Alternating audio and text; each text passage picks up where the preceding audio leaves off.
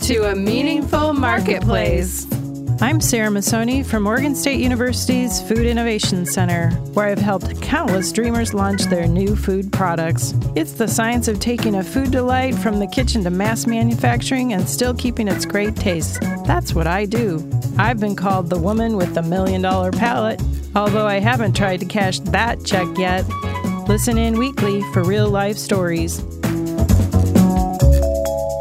I'm Sarah Marshall, owner of Marshall's Hot Sauce and author of Preservation Pantry, modern canning from root to top and stem to core. I love inspiring business owners to get started on their journeys, encouraging folks to be part of their local community, and I'm excited to help business owners tell their stories. Join us as we explore the journeys of women entrepreneurs in the food and beverage industry. Hello and welcome to Masoni and Marshall, the Meaningful Marketplace. We are here weekly to interview food entrepreneurs. This is Sarah Marshall, owner of Marshall's Hot Sauce. And Sarah Masoni of Oregon State University's Food Innovation Center. Sarah Masoni, I have been gone for a little while and you have been covering for me, so thank you. Yes, I missed you, Sarah Marshall. It's good to be back. It's good to see you. I've missed you as well. I was um, tending to my family, which happens. Um, yes. But anything you want to update me on? Did I miss? I'm sure I missed so many great things, but tell me. Well, we it. had some really good podcasts. They're all in the can, and everybody can find them on their favorite podcast channel.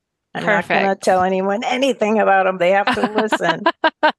That's a good tease, my friend. uh-huh, uh-huh. Well, what's going on off the podcast? Do you have any food news for us? I do have some food news. Uh, I've been telling everyone every week to check out the regional food business centers. There's 12 across the U.S. And the mission is to connect underserved food folks with their technical assistance and funding to help bring their food business to the next level. And then I also suggest that everyone connect with their state departments of agriculture. Every state in the US receives some sizable funding that'll be coming out here after January sometime. The applications will be open. And then I wanted to tell everyone on December 7th, the Food Innovation Center is hosting a holiday bazaar featuring startup food entrepreneurs. It looks like we have about 20 registrations for food companies, and we have another 18 or so available. So if you're interested in doing that, make sure and go on Eventbrite and sign up for the FIC Bites and Buys. Yeah, I you had just sent your notes over to me, and so I saw that in there and I signed up. Mm-hmm. So you already did? I just oh, I just did right when it you wouldn't it over. the same without you. And then the last thing I want to tell people is we are getting ready for the Winter Fancy Food Show that will be in Las Vegas. January 21st to 23rd. And we're doing something new this year. We actually are supporting two incubator village locations. One is part of the Regional Food Business Center, and we have 12 plus companies from our six state region, which is Montana, Idaho, Colorado, Oregon, Washington, Indiana, and Wyoming. And then we have about 12 to 14 companies with the Food Innovation Center. So it's going to be quite a wild ride at the uh, Winter Fancy Food Show. That sounds so fun. And if are you still looking for people to come with you? If people want to go, should they contact uh, you? no, our roster. Yeah, our roster's full for this uh, winter show. But if you're interested and you've worked with the Food Innovation Center, just contact me at sarahmasoni.com no, sorry, it's sarah.masoni at oregonstate.edu. Um, and we'll talk and see what's up, see if we can fit you in. Perfect. That sounds fun. Um, while I wasn't there, there was a really fun um, hot sauce program that happened through the Department of Agriculture. Um, I sent my sauce up there. I didn't go in person, um, but about 10 hot sauce makers from all around the states, but there was um, five or six from our um, Pacific Northwest hot sauce makers group that went up to Canada.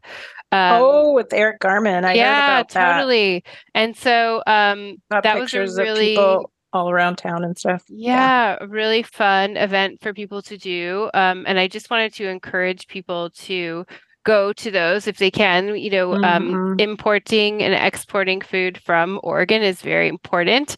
Um, I think it's fun to get into other countries and show off what we can do. So it was a really fun, even though I wasn't there, I was here, but it was You so still had fun. because all my all my sauce buddies were sending me pictures of my sauce there and they did a whole food cart with all of our sauces and the booth was really cool it was like all backlit with black lights and um, just a very fun event so i think those things are really fun and important for all of us to do and um, and get together and do it so you guys can check that out and if you are interested in exporting you can always um, contact the department of agriculture they have all these really great programs too Yeah. Get us out there into the world. I'm going to interrupt. I actually made three batches of hot sauce at our house. you did with I all your garden peppers I made the Masoni hot sauce, which is a red hot sauce. Then I made the Masoni super hot sauce, which is kind of orange and mostly habanero and other very hot orange peppers. No Nice. one's tasted it yet. I'll come taste it for you. I think I'll have some I can give you. And then the other one was a green hot sauce that was mostly like jalapenos and other serranos and stuff like that. Fun. So we have some hot sauce and it's not processed. So it's just in the refrigerator. Yeah, I love that. Yeah. I knew you'd be proud of me. I am proud of you and I want to come try it. So Okay, ex- sounds good. invite me over. I will. well, we want to thank our sponsor, um, Market of Choice, for sponsoring our podcast. Uh, let's hear a word from our sponsor. Market of Choice is a proud sponsor of the Meaningful Marketplace because we believe in the power of local food entrepreneurs. So much so that we carry more than 7,000 locally made, raised, farmed, and harvested foods in our stores. Our passion is to help local makers, farmers, ranchers, and fisher folk realize their potential through programs that help them succeed. Thank you, Market of Choice. We love you. Thanks, Market of Choice. Well, it's not just Sarah and I here today.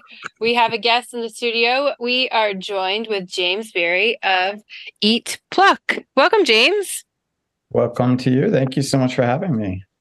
Yeah, we're glad you could join us today. Uh, we want to make sure to connect um, our listeners to you and your company. So, can you tell us your social media handles and your website information? Yeah, well, so the the the product is called Pluck, and then our and then Eat Pluck is actually our handle. So um, it's eatpluck.com, and then on Instagram it's Eat Pluck. Uh, Twitter or X, formerly known as Twitter, is Eat underscore Pluck because it was already taken. Um, and uh, and then I'm personally at at Chef James Barry on Instagram and Facebook. Okay, we'll look you up.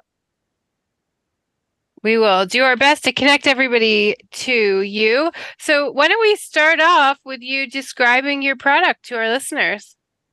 Sure, it's a uh, it's it's basically what we like to call an ancestral superfood powder. So it's we take freeze dried powdered organ meats, the kind you'd find in capsules. That's normally how people are taking them these days. They're either, either you know buying and cooking organs, which is very few people, and then the other group of people, which is probably a little bit bigger, are taking capsules.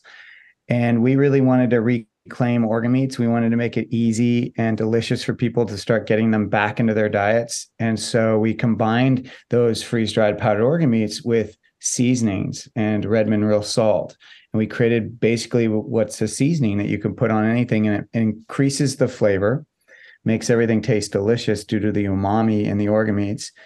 And then it increases the uh, the nutrition value because organ meats are really Mother Nature's multivitamin. They're they're the most nutrient dense, bioavailable food out there. I just heard you say something that I'm interested in. You said ancestral superfood. I want to know who are your ancestors? I know, right? Um, you know, it's interesting. So my mom tells me, so she grew up in Brooklyn. She tells me that she ate lots of uh, you know, liver and onions growing up. Um, I know that when they used to go to the grocery store or when they wanted, let's say, chicken, they would actually go to a poultry market and they would pick a live chicken and then come back a, an hour later and get a nice warm carcass. So there was a very big connection, even just a couple of generations ago, uh, a connection to our food. uh, the sourcing of the food and and to where you know in general where it came from. And nowadays you know sometimes i'll talk to kids they don't even realize that pork is from a pig. It's really interesting. So there's a real disconnect happening. But even even more so i mean if you look at our ancestors even just another generation back so great grandparents for some of us um, they were eating even more parts of the animal than my mom for example who was in you know she was born in the 40s so um, so even before that you had people eating things like brain you had people eating parts of the animal that rarely people get in nowadays and so I I like to kind of look towards. Uh, there's this this author. Uh, well, he's he's an archaeologist, a professor. His name's Bill Schindler, but he has a book called uh, "Eat Like a Human," and he talks about how. And I'm going to kind of mess up the numbers, but it's something around here.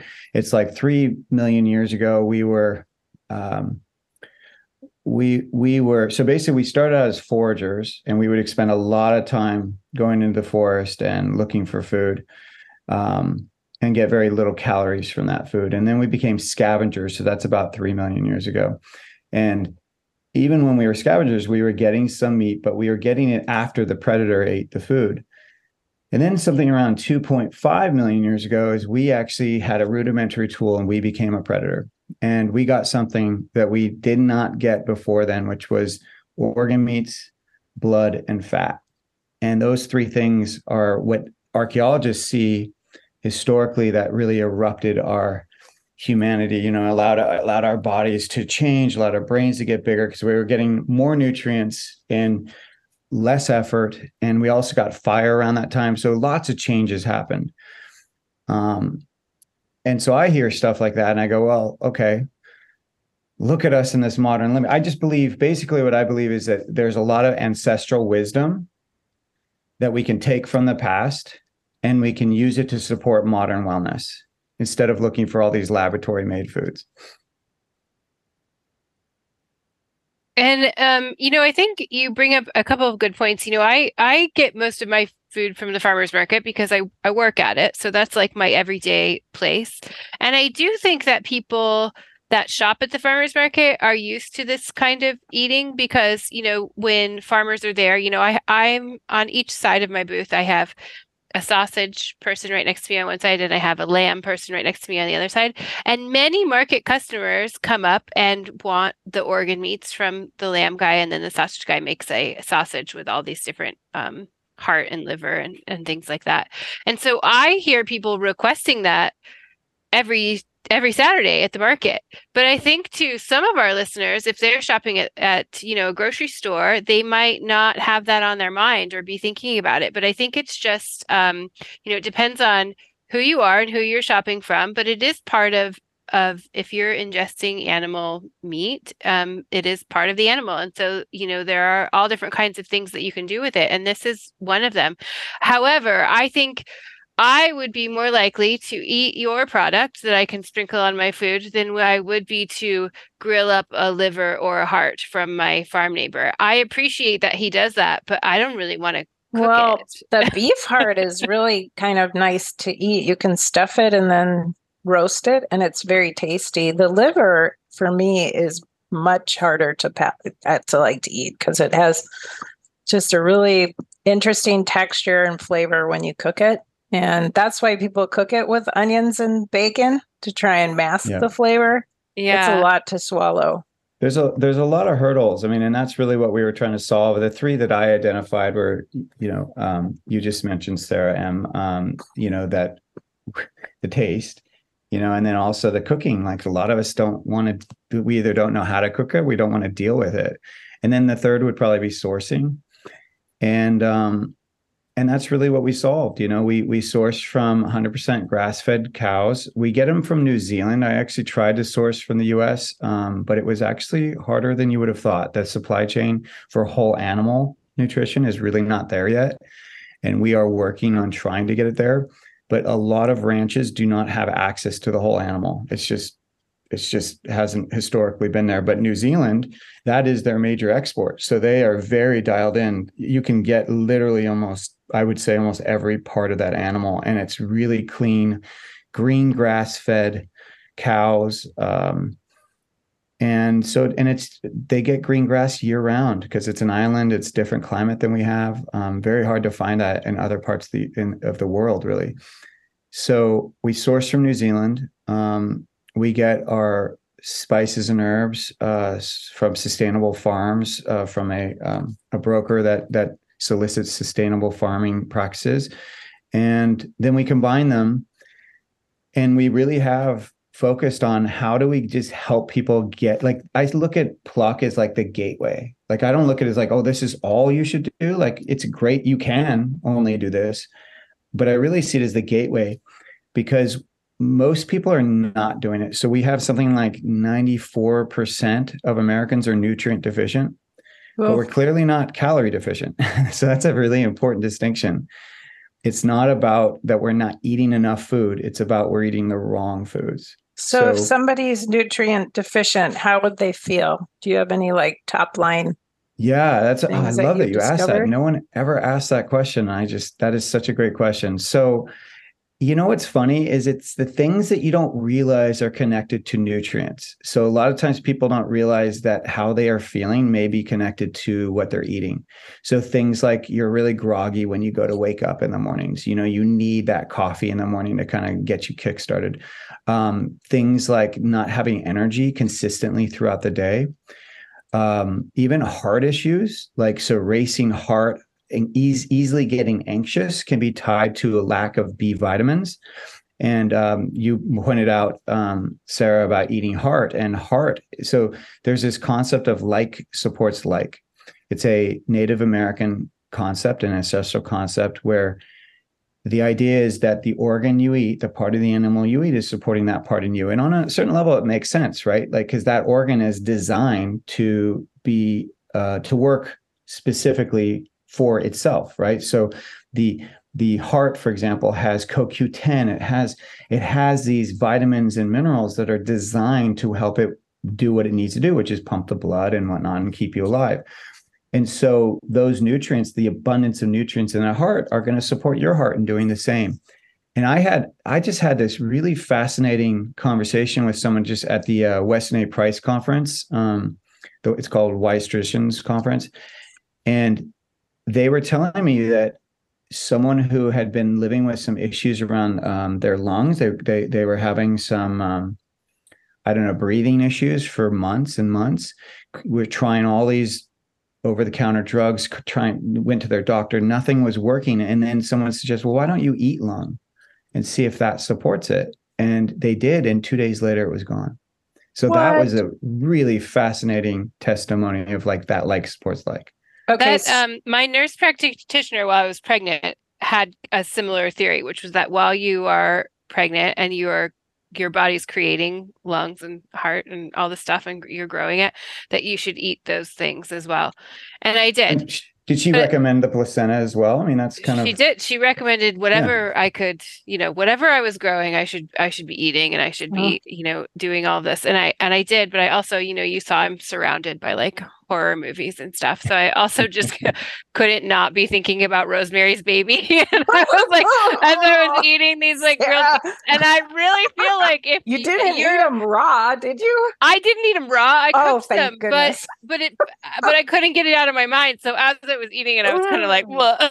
you know and i feel like your product is much more accessible. So i don't know if you have contacted doulas and nurse practitioners and people along those lines but i think they would probably recommend your product to you know pregnant women and you know instead of if you know just makes it easier.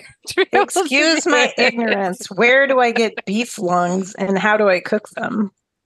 Yeah it's uh, not easy. I mean like um you know so we're actually going to be adding lung to our mix. So you'll be able to get it from us soon. It's it will be in our seasoning mix. But in terms of finding lung uh, where you can cook it yourself your guess is as good as mine. I mean it, it's really it's it's really doing an internet search or going to your local farmers market and saying do you, do you get access to your lung? A lot of them will not. So it's it's just a crapshoot.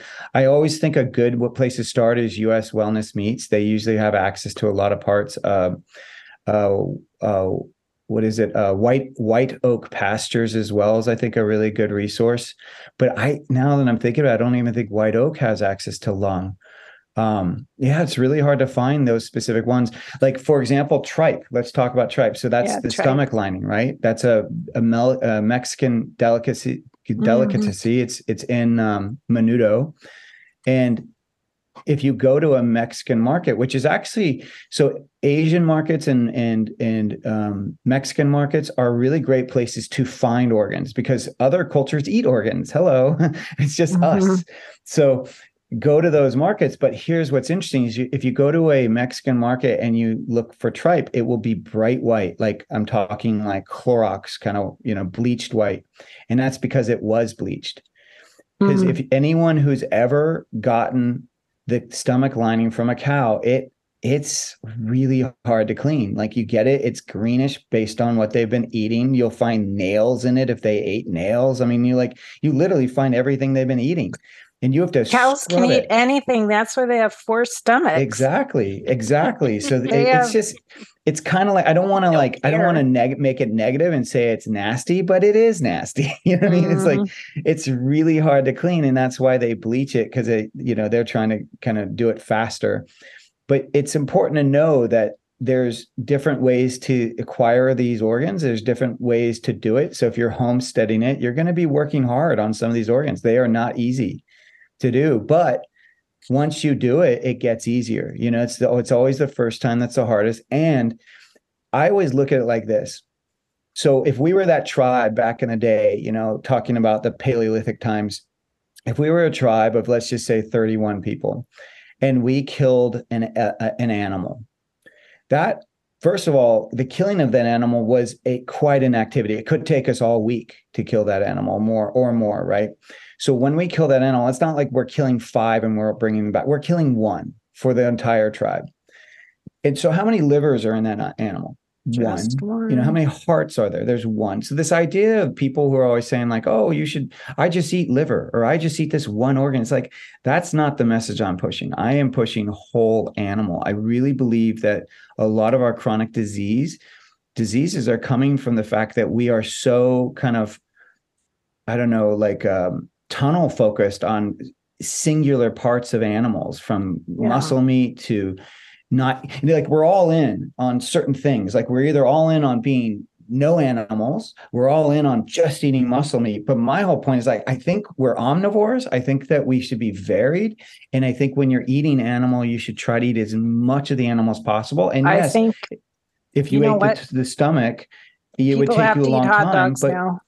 Huh? I'm sorry, what? People have to eat hot dogs now. Yeah, hot. Oh, isn't that funny though? Like, hot dogs were like this huge topic in the 90s because everyone learned that it had all these organs, you know, lips and ears and all this stuff in it. And people freaked out. Now they're all about saying it's all beef. It's like, well, that's still mean that doesn't mean that they're not using the lips and all. It's just you, they're no making wonder sure it's all it's one cow. of my favorite foods. I was always wondering what it was. It's probably because of that. if hot dogs just had less salt, they would truly would be a health food. I mean, honestly, if they, if they were just like a lot of those really clean hot dogs that are coming out nowadays, if they just had less sodium, and they're, they're just so high in sodium, but They other than that, they really are healthy for you. Mhm. interesting. We're going to take a quick break and we'll come back and talk about how to use your product. Oregon State University's College of Agricultural Sciences and the Food Innovation Center are proud sponsors of Meaningful Marketplace. With a mission to serve all Oregonians, we are committed to giving voice to those whose food and agricultural stories are not always heard. By providing access and opportunity for a more diverse and just food system, because food brings people together.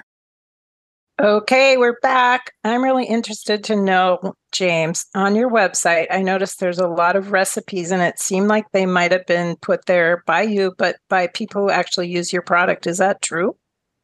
Yeah, I, so I'm a chef of 20 years, and I used to cook for a private chef. I used to live in LA and cooked for many celebrities, but I, I, um, I have found, you know, we have people that use the product that send in recipes, but I've also curated some chefs that I've found that I just thought they did a great job, and I, I asked them, can I you know will you will you make recipes for us? So there's a there's a handful of everything you know from people that are just we did contests and they won the contest so they got their recipe on our site but it's really amazing um not only just and you guys can both you you both can appreciate this since you're also creators but is isn't it amazing like you know you think of something in your house or in your in, you know in your living domain and and then suddenly you put it out there and then now thousands and thousands of people are are now receiving something that you just thought up one day. Yeah. And and and now they're using it and you're getting this feedback. And and one of the things that i get i hear from people is that they you, you know how we all have those recipes that we rotate every other week you know it's just yeah. part of our food rotation. or rotation every week if you're yeah really or every week like for some of us well the comment i get the most is that people will tell me all I did differently this week was I used your seasoning in this recipe I make all the time. And that night, my family went crazy. They said, What did you do? This is amazing. I want seconds. And they got such vindication for the time they had spent making the food. And I was like, Oh, that's amazing. Like, that's amazing that I can not only help people feel better in their body, but I can help them feel more appreciated for what they're doing in the kitchen. Tell us yeah, about that's the- great. Tell us about the chia pudding, though. That sounds a little weird to me. Is it a savory pudding?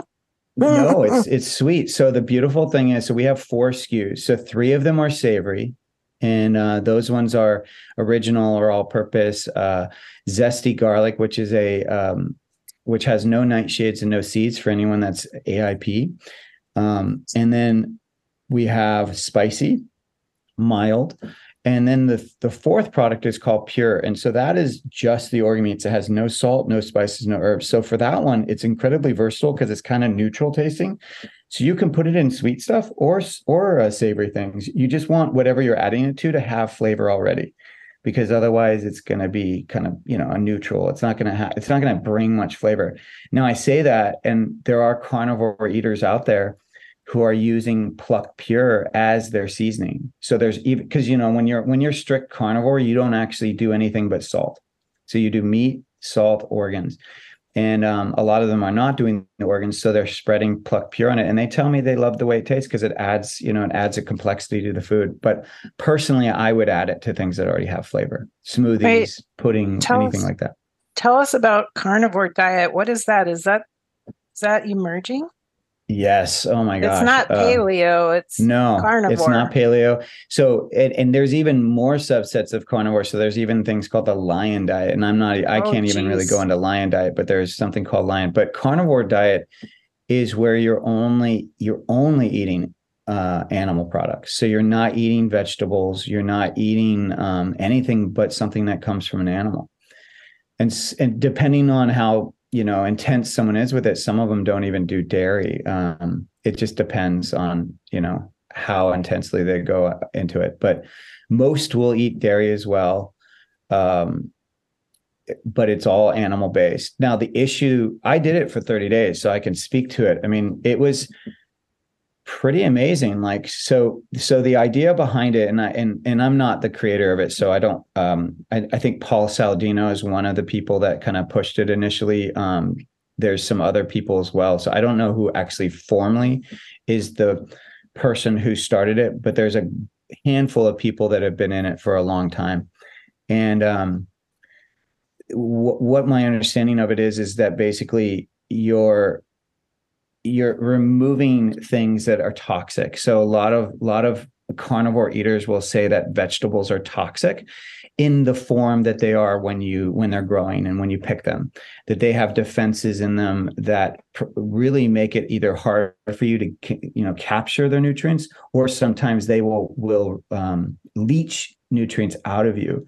So they find once they remove these products these vegetables and grains and starches from their diet that and they just eat animal product that um, their chronic illnesses go away like from inflammation. I mean and i've i've met some of these people. I've met some people that have literally reversed chronic disease using this diet.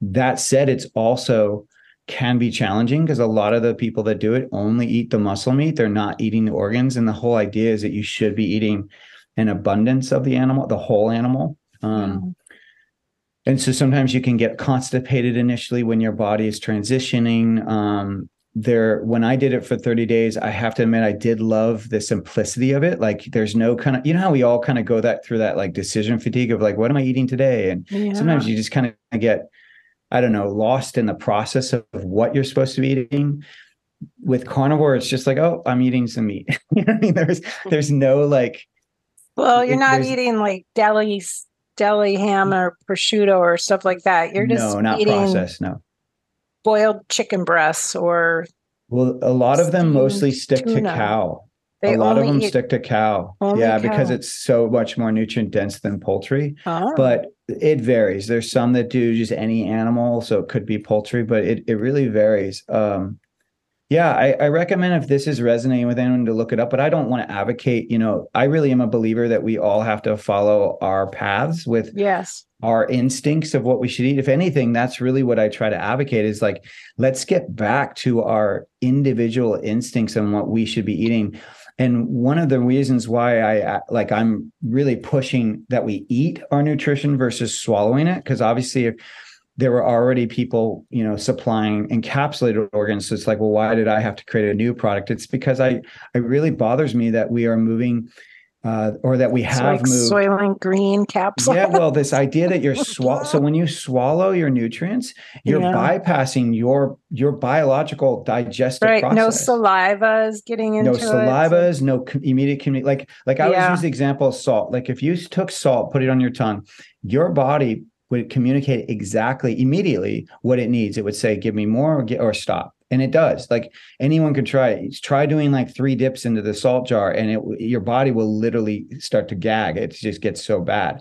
Mm. but if you take a salt tablet and you swallow it 15 20 minutes later why am i bloated? Oh i got too much of something. So one is working with your body and where your body is telling you exactly what it needs your bio individuality and the other is just guesswork. You're just like guessing oh i think okay. i need this. And i hear this all the time with encapsulated organs that people will take the six that the bottle recommends and they feel nauseous and i'm like yeah probably because you don't need six Okay, so one of the reasons that you decided to focus on this was because a family member had a health issue. Can you tell us a little bit about what took you down this path?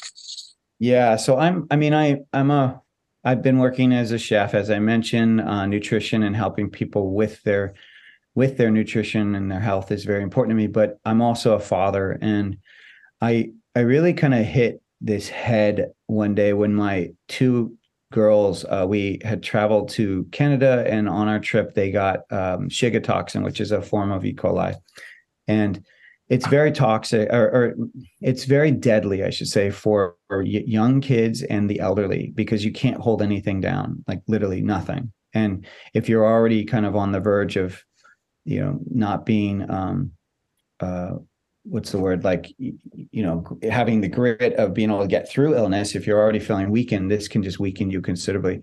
Mm-hmm. and my oldest daughter the um, she was about four or maybe five then and she got through it in three days. So she threw up diarrhea all that past three days she was fine.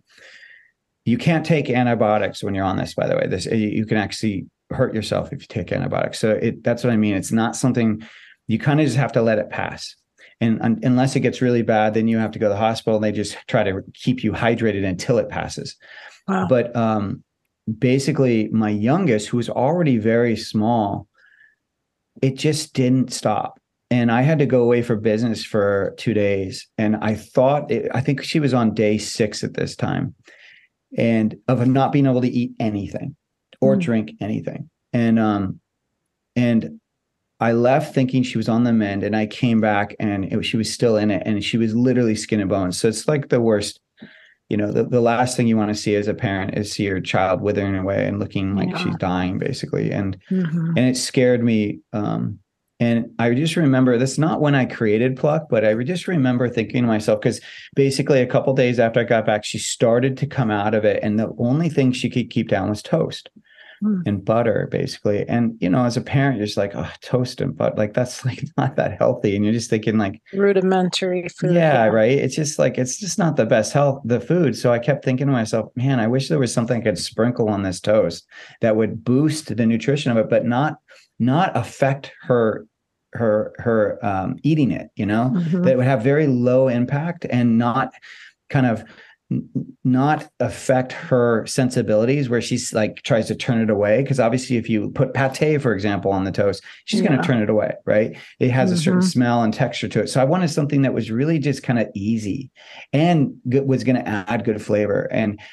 and that's kind of where i came up with the concept but i didn't really know that it was going to be what it is Mm. until much later but that's definitely Mhm. it was out of that desperation of wanting to support um, my children's nutrition Could I sneak it into my husband's cinnamon and sugar that he puts on his toast?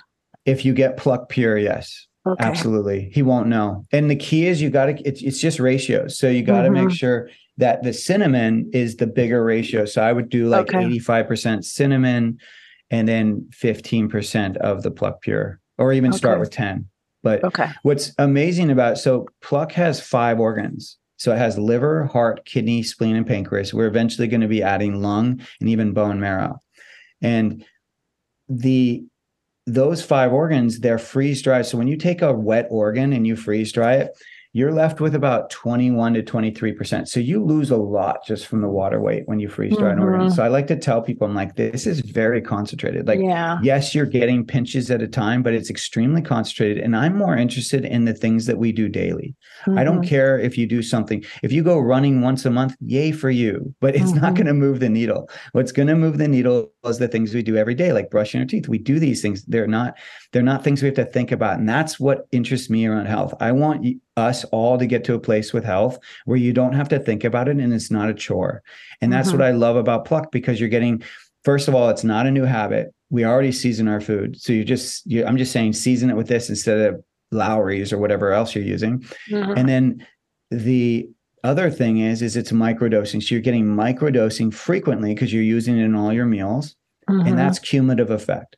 I see. And so then once once you have something like that where you don't have to think about it, then it doesn't matter what happens in your life. You could have a death in the family, you could get ill. It won't matter because the things that we do daily don't don't get affected by our emotions. Like you Mhm. you don't not brush your teeth because you you you broke up with someone that day. You know what I'm saying? These Yeah. are habits that we do daily and that's what I want. I want things that aren't going to get emotionally you know caught up in your daily life but they're just things that you do. You go on autopilot. I call it like the netflix of of health you know like you just you just buy it. You don't think about it anymore. And then and it doesn't matter if you get that 999 bill every month it's you know you're still getting out of it what you want. So it doesn't matter.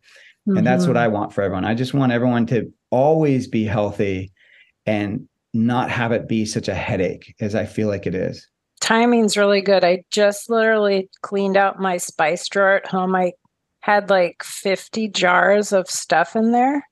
And mm. so I started like, okay, Sarah, you have five different peppers. You think you have enough pepper in the drawer? Three different mustard powders. Well, now I, I need to get some of this and I'll add it into my pantry. Well, thank you, and I, I look forward to hearing how you like it. I mean, I I I I personally use it. I mean, I I really did create it for myself. You know, I I didn't grow up eating organs. Um, I don't like the taste of. I I more like the taste now that I've been doing this, and I do work with organs much more than I have. You know, my first forty years, but the last five years, I've been definitely um, using them more often. And to your point, you know, uh, if anyone wants to kind of ease into organs, obviously pluck is a really great gateway. Gateway, but don't stop there. Like if you're going to do organs, a great first organ to do is chicken hearts. Chicken hearts Chicken are and turkey. yeah, they're so mild and they Yeah. take on other flavors really well. And what I well, what I love about chicken over turkey is it's smaller, so that you Oh. can chop it up. Just like treat it like a mushroom. You know how like if you're making a spaghetti sauce, you'd add Yeah. on like maybe three or four mushrooms. It's not all mushrooms. Like do just treat treat the heart like that too.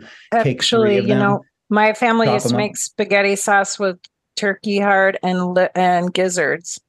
There you go. And you probably didn't I've even taste forgotten it. about right? that. Yeah. You don't taste it. it, it- the key is Mm-mm. like what I said earlier is it's all about ratios.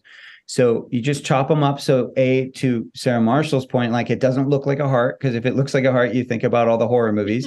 So it Mhm. doesn't look like a heart because you have chopped it up, and then you only do a handful of them, and you ease Mhm. into starting getting these organ meats in it. And here's the thing that's amazing: is once you start getting these nutrition this nutrition into your body you start to feel different like the things that we talked about earlier you start to have more energy you start to sleep better you start to feel better and when we feel better in our body we treat others better and i truly truly believe that if i can help people feel better in their body we will have a better world Hmm. That's super cool. I think we forgot to ask you where people can buy your product. Can you tell us? no that would be a good question right um, well we we are in some health food stores and you can go to our website to to uh, and we have a part that says locations and you can find places but really it's from our website at eatpluck.com or amazon. We are on amazon as well. And we are in 2024 we're going to be really making more efforts to get into retail. So hopefully you'll find us at a you know grocery store near you in the near future but we haven't actually tried to do that in our we've been around 3 years and we haven't really we haven't focused on retail because we really just wanted to be a strong e-commerce company at first but yeah. um, and we had amazon's you on been the doing show. really well so We had you or someone from your company on the show in April of 2021. It was episode 78. yeah And that we was sort of yeah, sort of Amanda. like to see what's different, what hap- what's happened in the last couple of years for your company. I guess you were just starting in Yeah, we were just starting. Um, we had one product then that was the uh, all purpose, which we now call original.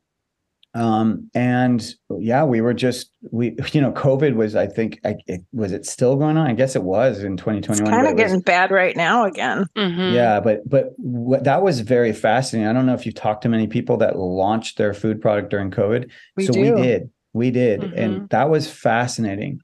Um, I so here I had this product that no one had tasted because it's a it's the first of its kind. No one had ever combined th- these ingredients before. So we had a product that no one had ever tried before. They'd never heard of it before. They'd never they didn't know how it tasted. And so now we're like launching. It's like, how do we explain to people what it tastes like? How do you how do you explain what umami is, right? Mhm. So what I would do is I would get on podcasts and I would send the podcast hosts the product before I was on the on the uh, podcast, nice. and I would let them taste it, and then I would ask them. I trusted that they were going to like it because I, I thought it was really good.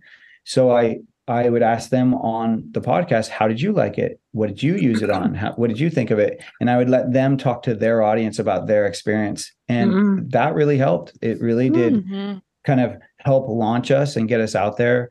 I did lots of podcasts and then now that things are much more open, we go to conferences and we we Mhm. are vendors a lot of times. We're um, the word is getting out there more and more, and we really hope we're we're really hope for for like accelerated growth in 2024 because we now have I feel like we we we really have the proof of concept like w- people really love it. We Mhm. we know that it works we know that um we we have our supply chains down like we we have all the nuts and bolts of the business kind of like grounded and ready to go and now we just need more, even more growth so that we can even do more things That's cool. So, one thing we do like to ask folks is Do you have any advice that you'd like to offer to a startup food company? yeah i i would say um and this is obviously coming from someone who like i said launched during covid um be be nimble you know be be willing to pivot uh for and i'll share this example. So when we launched in 2020 we were using uh pink himalayan salt. And you know i've been a chef for a long time and pink himalayan salt in my judgment was pretty clean. But then as i we launched I started hearing from more and more people, and there had been some recent salt studies that were showing that it wasn't necessarily clean. And so I kept getting a lot of customers saying, "Why don't you guys do Redmond real salt? Like, could you guys do that?" And I honestly, that was a salt that I had thought of using before I launched, but uh, the the um, the the spice broker that I had originally launched with didn't use it. Like I couldn't get it Oh. from them. So I had to kind of work with what they had and they had pink Himalayan. And we can't use sea salt because it's too wet. It it just it doesn't work It is very well. kind of wet. Yeah. Mhm. Yeah. Um, so so basically though, after I got that feedback, I started looking for a new spice um uh, broker and um, we found someone that was willing to source Redmond real salt and we pivoted and it was amazing. I mean, Where is it Not- from? Where's Redmond Real Salt? Uh, from? Redmond's is from Redmond, Utah. So it's Okay. it's very similar nutrient profile to pink Himalayan, but it's it's um it's domestic. So I like that. I like that we don't have to, you know, ship it from so far away as pink Himalayan is. Oh my gosh, I think I found one of those in my spice drawer. Which one? The Redmond Real Salt? Yeah, I'm pretty sure I have that. Yeah. Yeah, it's a really clean now. one. They third party test it for microplastics and for everything, and and and uh, they're a really good company. But what what was fascinating that I had not planned on. So first of all, once we pivoted to Redmond Real Salt, not only did it beef up our audience, so people that really were already fans of Redmond started to then become fans of us, but also it it created branding collaboration because we could reach out to Aunt Redmonds and say, "Hey, we use your product. Can we do something together?" And they were very open to it. That's So great. suddenly we didn't feel so alone, you know, and that was that's Co-branding is so powerful, isn't it? it's Yeah. so powerful. Um, Mhm. There's one thing that I'm about, about to do that I think is going to be game changing, and it's it's basically creating a sample size. Nice. Um, um, we're going to create a, a tiny like little pouch that is about a five gram serving, so it's that's a little under a teaspoon. Maybe you can get it on the airplane. People Oh. can add it to their Bloody Mary. Mhm. That would be I, I, that would be Just like amazing. I know- those funny lemon and lime packets they have now. Mhm. Yes, I totally have seen on Alaska. I've seen those. Mhm. you could have real yeah organs. but so well what we're going to do with these samples that i think will be uh, revolutionary for us is we're going to uh, partner with other companies so basically for example like kettle and fire so they're they're a bone broth company so we're going to get them you know a certain amount of these samples for their audience so they can put them in their direct to Mm. consumer boxes and then they're going to give us something that we can put in ours and Ooh, so it good becomes this collaboration where we can reciprocate we can reach their audience with our very complementary product to their bone broth it's it tastes so good in bone broth Do you Fuck it. really need a retailer when you can have relationships like that? Because you don't have to use distributors the way you're going. You can just self distribute, which Mhm. Sarah Marshall does with her product. i'm Yeah. i'm a huge fan of that i'm a huge fan of that and i totally get why because this you know grocery and distributors take a large chunk of your money Huge Yeah. chunk of your money. huge. So I'm a big fan. I I once talked to uh, the the Paleo Valley. They do a lot of those meat sticks, and they have some other. They have a lot of products. But I talked to Chaz, the owner um, of that once, and they, they've grown that company into massive, you know, hundred million plus business. Mhm. And I said, why why don't why aren't you guys in retail? And he said, because we want to make money. right? Yeah. Why do you want to give 40% of your income away to somebody who has a big truck and a Well, warehouse? I think it's part. I think it's part of what some people have to do, depending on how big you want to grow your business. And I think, Yeah. um, I think you know, if I think if you have a really specific audience, which you do, you have a specific audience of people that they want, you know, are doesn't mean that they are completely where they want to be health wise, but they're clearly focusing on their health. And I think that um, it's hard to go into a grocery store and find a product like yours on all of the shelves. I think that there's so much stuff they would really have to already be searching for something like that. But I think, you know, partnering with another company is very smart because I think that they will already be you know looking for this one product but they're not walking into a grocery store looking for that one product because they wouldn't find yours they would be in a different section you know Absolutely. Yeah. And there is, I mean, I know that there are some companies that use retail not for sales, but more for marketing. Just so to get on the I shelf. think- Yeah, exactly. Just for just to be on the shelf to to make sure that your product is out there. Um, I, if I were you, I would want to make sure I was placed by the meat counter or not on the on the aisle, somewhere maybe above the cheese in the deli section. I don't know, but I wouldn't want to be on the aisle. I think that would be amazing if we can get that. Uh, we're we're right now just to kind of pull back the curtain as we as we start to look towards potentially going bigger in retail. We're talking to um, a, actually a company where I, I guess I thought they they used to I think they used to be actually in the Pacific Northwest, but maybe they're in LA now. I'm not sure, but but they they helped to get products out there. They they helped um, Epic Provisions when they first launched. They Mm. worked with um, Paleo, uh, no, what's it called, Primal Kitchen when they first launched, Oh, and they really helped make these brands. And so we're talking with them ourselves right now. And one thing that we're trying to talk to them about is exactly like where will you find our product? And we're thinking of having, if we can do it, if we can convince the stores of actually having two places, because technically we can have a shaker. Yeah. But we really, you know, we're all about triple bottom line, you know, people, profit, planet, right? So I don't, mm-hmm. I don't want to keep creating products that people are just throwing away. Like I'd much rather have where we have a shaker that you refill, right? So that we're not constantly just. Oh, you maybe know, you should be at uh, Penzeys Spice.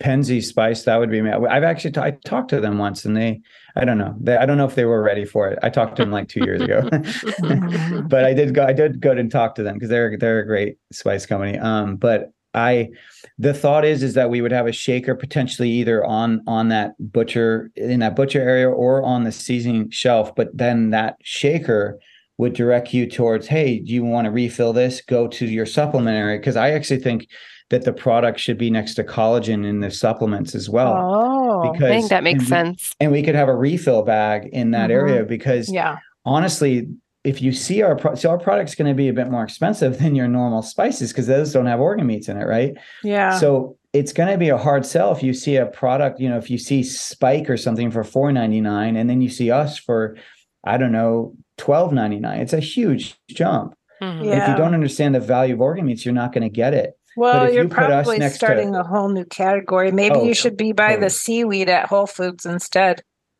Oh, that would be good too because they have those seaweed seasonings and stuff. You're yeah, right. they started out with only two SKUs. Now they have like a whole section at Whole Foods for seaweed mm-hmm. and ocean vegetables. So, yeah, no, I agree. I think something, but but to your point, I think thinking a little outside the box because I think that the reason why I keep thinking supplement aisle for our refill bags is because if you put our product next to a big bag of collagen, which is really kind of where it, I think people are thinking of it, that that bag's going to be, you know, I don't know, a lot of those bags are 60, 70 bucks. And then ours maybe you not, need to be at Costco.